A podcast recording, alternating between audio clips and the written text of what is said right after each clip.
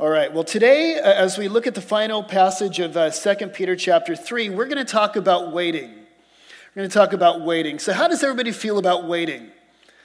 Anybody in the room enjoy a nice long wait? I don't know about you, but I hate waiting. I, I hate waiting at a restaurant when the service is slow. Uh, I, I hate waiting behind an accelerator challenge driver when the light turns green. Anybody? Uh, I hate waiting at the hospital when you're, you're sick and you go to the waiting room and she said, the, the woman at the uh, counter says, go have a seat. I hate waiting on the telephone on hold while I want to talk to somebody. I don't know about you, but I hate waiting. I don't think I'm alone here. Uh, in fact, I read this week that, that of all people in the world, our Americans are the least patient. Uh, this is a, a quote that I read this week. Americans, with our fixation on time management and obsession with instant everything, are extremely intolerant about waiting. We live in one of the most individualistic cultures in the world, which means that we want what we want and we want it now. And it better be quick and easy. And so maybe you relate to that. The article went on to say we are a horn honking, microwaving, FedEx mailing, fast food eating, express lane shopping people. And maybe you relate to that a little bit this morning. And you know, I, I, read this week also on the internet that the average person waits 46 to 62 minutes a day. And then the article went on to say that, uh, this same report went on to say that the average, this averages out to three years of your life is spent waiting. Now, some of you, that may seem hard to believe, but I read it on the internet, so it's got to be true. Uh, COVID hasn't helped much because uh, really COVID has been a time of waiting, hasn't it? It's, you know, where the, the lines are longer at the grocery store, uh, the, the, the economy, everything just to be, seems to be slowing down. And, you know, when's it going to be over? None of us know. We're just sitting in this holding pattern and we wait. And as Americans, this is frustrating, isn't it? So, how are you at waiting? And the reason why I bring this up is because uh, in our passage here today, at the, the very last uh, section here, uh, Peter is going to tell us to wait. And I remember last week, John talked about the day of the Lord. Uh, he, and the way he talked about it was so stunning, was so exciting. He said, Our future as Christians is amazing. He said, God is not going to destroy the world, He's going to redeem the world. God is not going to scrap his creation, he's going to restore his creation. He says, in the very end, God is going to set the world to rights, the world to rights. God is going to make all things resurrection new. And that's incredible. And that's exciting. I don't know about you, but I was just like, wow, that's amazing. And then what you do is you go back to work on Monday morning. So, like, what do you do? You hear about this future, about the day of the Lord, and, and, and, and, what do we do? We go back to work. I mean, what, what is our response to this wonderful news of the day of the Lord? Well, Peter says that our response is to wait. He says, I'm telling you about the day of the Lord, and here's what I want you to do, Christian. I want you to learn how to do the thing we all hate to do. I want, us to, I want you to learn how to wait. Can you do that? Uh, in verse uh, 14, Peter says, Therefore, beloved, therefore, since you are waiting for these things, for what things? For the coming of the Lord. He says, Since you are waiting for these things. This is our posture as Christians, but of course it's difficult. Uh, Lewis Smedes, who's a, a theologian, said this Waiting is our destiny. As creatures who cannot by themselves bring about what they hope for, we wait in the darkness for a flame we cannot light. We wait for, in fear for a happy ending we cannot write. We wait for a not yet that feels like a not ever. So here's what Lewis Smedes is saying As a Christian, waiting is your destiny. The basic posture of the Christian in the world is waiting, is anticipation. We live in the already not yet.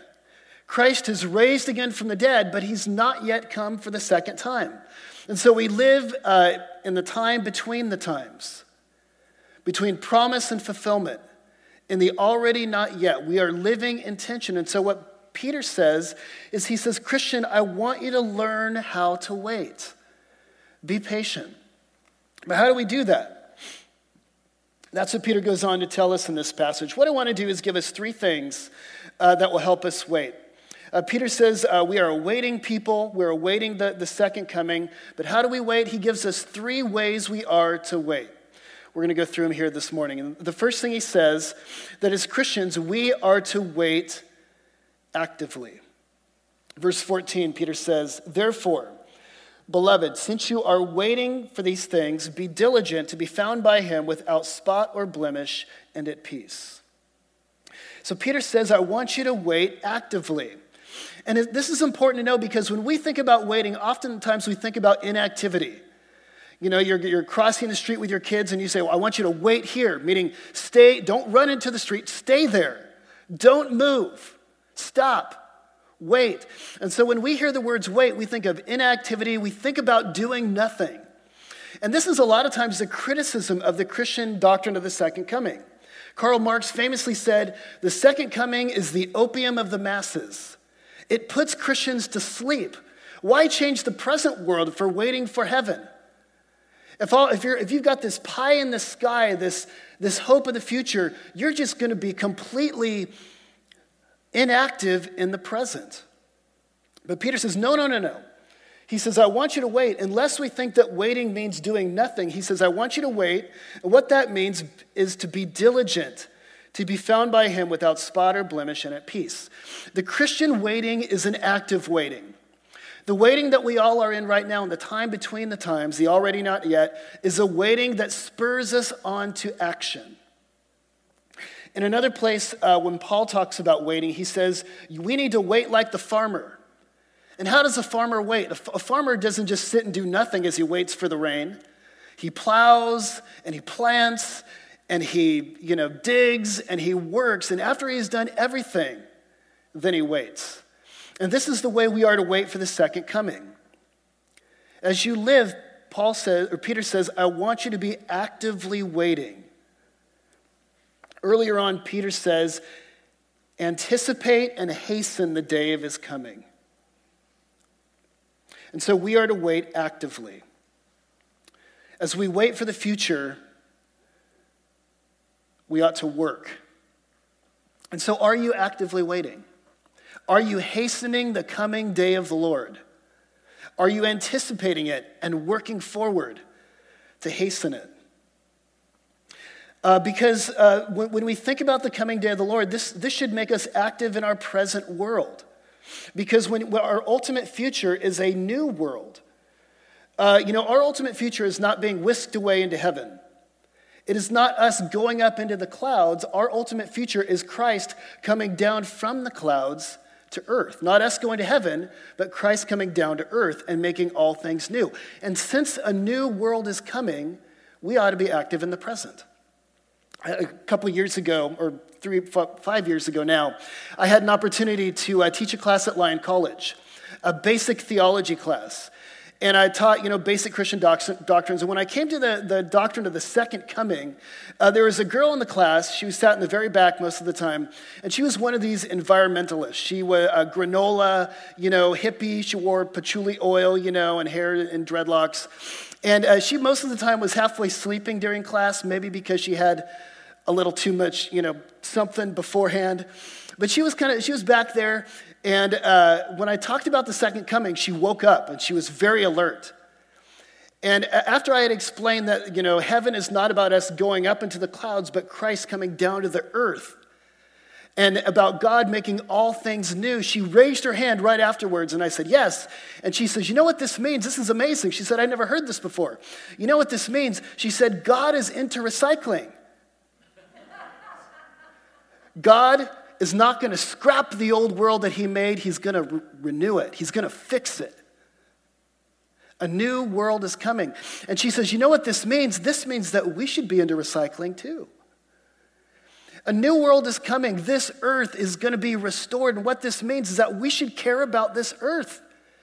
We ought to work towards God's redemption. We ought to envision a world that is coming. Isn't this what Martin Luther King Jr. did? You know, he was so active uh, uh, with social justice and caring for the poor and reaching out to those who were suffering uh, because of racism. Why was he doing that? Because in his mind, he could envision a world in which righteousness would roll, like, roll down like a waterfall. He was picturing the new creation. and the future made him active in the present. So we should care about this world. I love what uh, C.S. Lewis said. He, he puts it this way it's going to come up on the screen. He says, if you read history, you will find that the Christians who did most for the present world were precisely those who thought most of the next. It is since Christians have largely ceased to think about the world that, that this world that they have, let me just read it like this. It is since Christians have largely ceased to think of the other world that they have become so ineffective in this one. The greater vision you have for the future should make you more active in the present. And not only in changing the world, but also in changing your own life. And this is the point that Peter makes here. He says, uh, I want you to be diligent to be found by him without spot or blemish. He says, think about, you know, if Christ could come and he could come at any minute, how is he going to find you? How are you living right now? You see, waiting should be active. We ought to be actively looking at our own lives and asking ourselves the question Am I ready? If Christ came tomorrow, am I ready for his return? Is my life without spot and blemish? You know, so many of us, we live our lives thinking, yeah, tomorrow I'm going to change. Sure, I need to get right, but I've got a lot of time.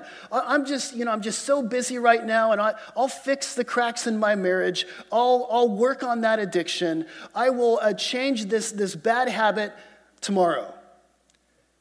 Peter says, you may not have a tomorrow. If you are waiting for Christ's return, you need to live, that means living in such a way that you are ready when, when he comes back. Several years ago, Anita, uh, my wife, uh, went on a trip to New York City with our, our littlest uh, child, Jude, at the time.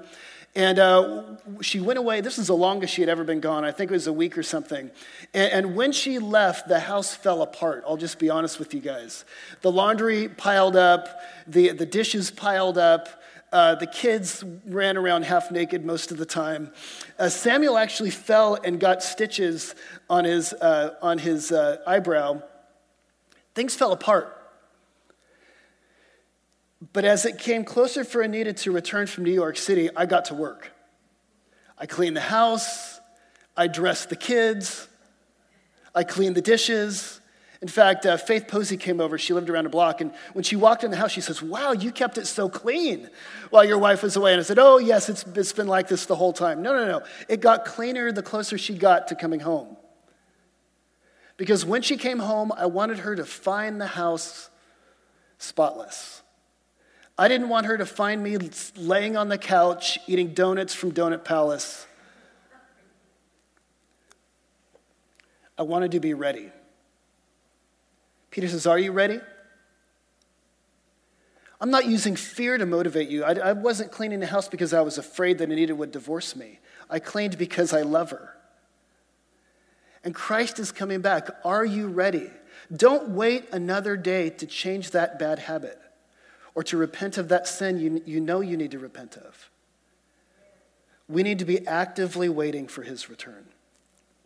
Peter says, Be diligent to be found by him without spot and without blemish. Now, notice he goes on, though, because there's, there's a second way that we need to wait. So, wait actively. You know, waiting for Christ's return should make you, it should energize you to change the world and to change your life. But also notice Peter says, I want you to wait not only actively, but also peacefully. Wait peacefully. Because notice what Peter goes on to say. He says, Be diligent to be found by him without spot or blemish. And he says, I want you to be at what? at peace. That's a funny way to end that sentence, isn't it? He says, I want you to be active, and I want you to be ready to be found by Him. Clean up your life, and also I want you to be at peace. Peter says, I want you to wait peacefully. I want you to wait restfully. Now, what does he mean by that? And I want to try to explain this. Waiting should be restful and peaceful for us. The, the doctrine of the second coming should cause us to relax a little bit. Some of you need to relax a little bit. Because here's the deal I said that we live in the already not yet. Uh, Christ is risen from the dead, and yet he hasn't yet fulfilled his promise to return. And what that means is that we live in the tension. We live in the tension of the already not yet between promise and fulfillment. And what this means is that the world that we know it, your life as you know it, is not the way it's supposed to be. Christ is risen from the dead, and yet your, your marriage is still a struggle. Christ is risen from the dead, and yet your, your life is so filled with, with suffering still, with addictions and, and, with, and with troubles and, and illnesses. Christ is risen from the dead, and yet we look out at the world and there's injustice and there's, there's brokenness still. Things are not right. It's because we live in a world filled with tension. Here's the question I want to ask you How do you live with tension? Most of us hate it, especially if you're a perfectionist. If you're a perfectionist, you like resolve. You like things to be finished. You like, you like to check things off the list and be done with them. But as Christians, we live in the messy middle, the already not yet, where there's tension. And Christians who have learned how to wait are learning to make peace with the present. Yeah, we're actively trying to hasten the day of his coming, and yet when we've done all that we can do, we are able to sit back and say, you know what, the world isn't perfect but one day it will be. You're at peace in the present. Can you do that? Uh, one beautiful picture of this is, is from a woman named, uh, because how do we do this? What does this look like? Let me give you a picture. Uh, Joni Eareckson Tada is one of my favorite examples of this. Uh, her picture is going to come up on the screen. There she is. Uh, Joni Eareckson Tada, uh, back in the 70s when she was 17 years old, she dove off a dock into shallow water and broke her neck. And she became a quadriplegic, couldn't use her arms or legs. And she was so frustrated about this, but she eventually made peace with the present. Yeah, she struggled, but eventually she made peace, and so she learned how to paint with her teeth. And she wrote books. And somebody came up to her one day and says, Well, but you, you're, you're in a wheelchair. Isn't this frustrating for you? And she answered this She said, I know that I am suffering now, but Christ gives me hope for the future. The Bible speaks of our bodies as being glorified in heaven. In high school, that always seemed like a hazy foreign concept to me, but now, being a quadriplegic, I realize I will be healed at the expiration day. I have not been cheated out of being a complete person. I'm just going through a 40 or 50 year delay. There's a woman who's at peace in a wheelchair. What tension are you living in right now? What unresolved situation are you living in right now? Maybe it's a chronic illness. Maybe it's a difficult marriage. Maybe it's a job that you just, it, you just, it doesn't fit your gifts and, and you want work that's meaningful, but there you are. What tension are you living in right now? What Peter would say is, I want you to learn how to live at peace in the tension. We're in the already not yet. Some tension will never be resolved. And although we should change everything we can, at some point you just have to realize I live in a broken world. Things are not the way they're supposed to be. There's a danger of something called over-realized eschatology. I know that's a big theological word. But what eschatology is the end. It's the last, it's the, the study of last things. And over-realized eschatology is when people try to live in their present as though that day has already happened.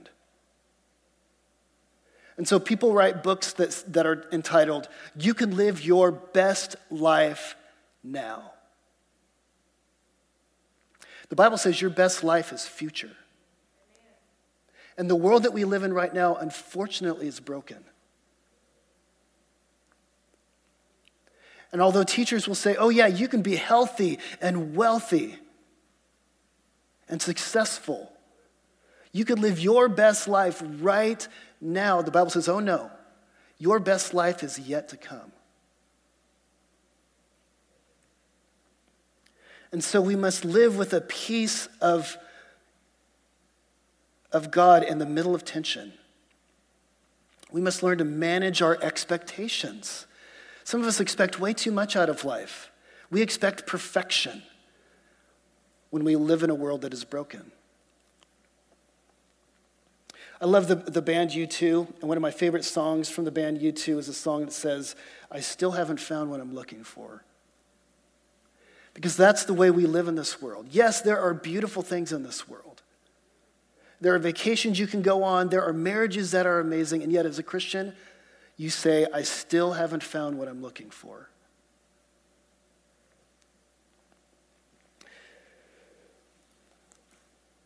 So Peter says, Beware of overrealized eschatology. I want you to learn how to wait peacefully, live with the tension.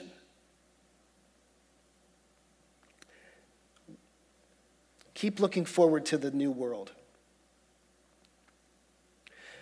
So, Peter says, I want you to, to wait actively. So, what does it mean to wait? It means that we work in the present. We try to pull the, the, the new world, uh, the justice and the righteousness and the holiness. We try to live it now and anticipate it. And yet, we realize that we've got to wait peacefully.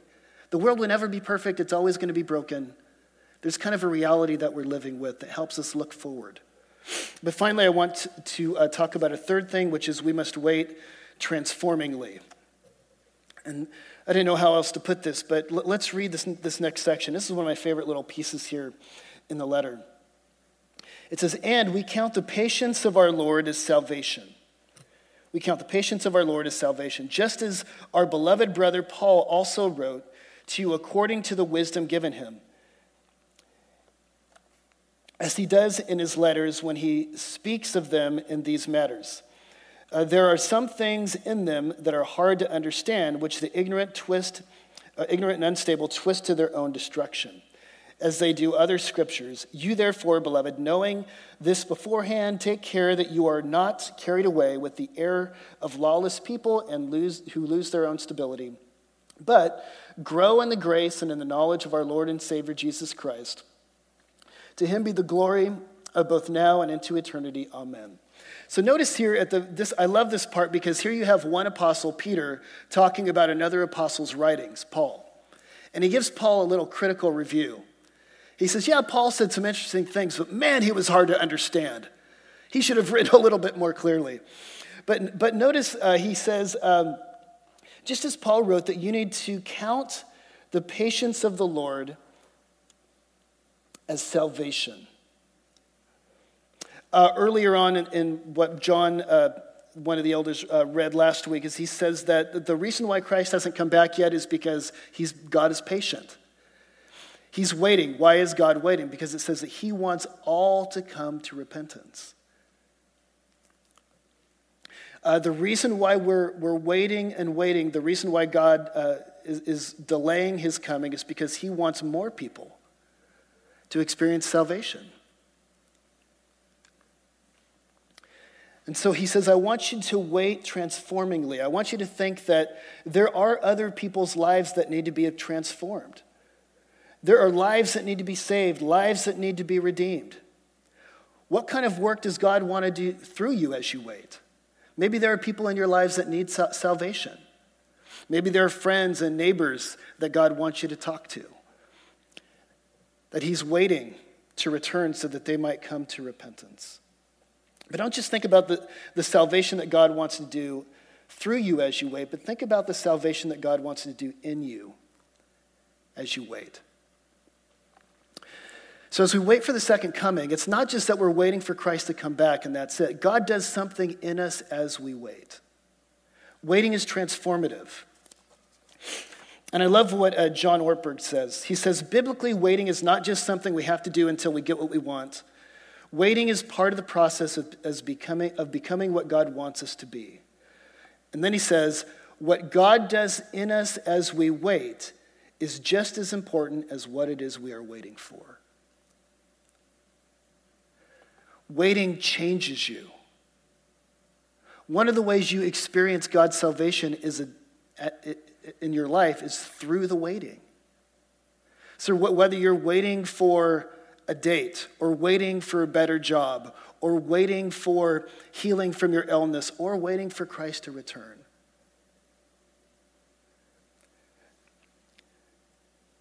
God is doing something in you as you wait. He's teaching you to trust Him. Uh, one of my favorite books is one by Henri Nouwen, and it's called uh, Sabbatical Journeys.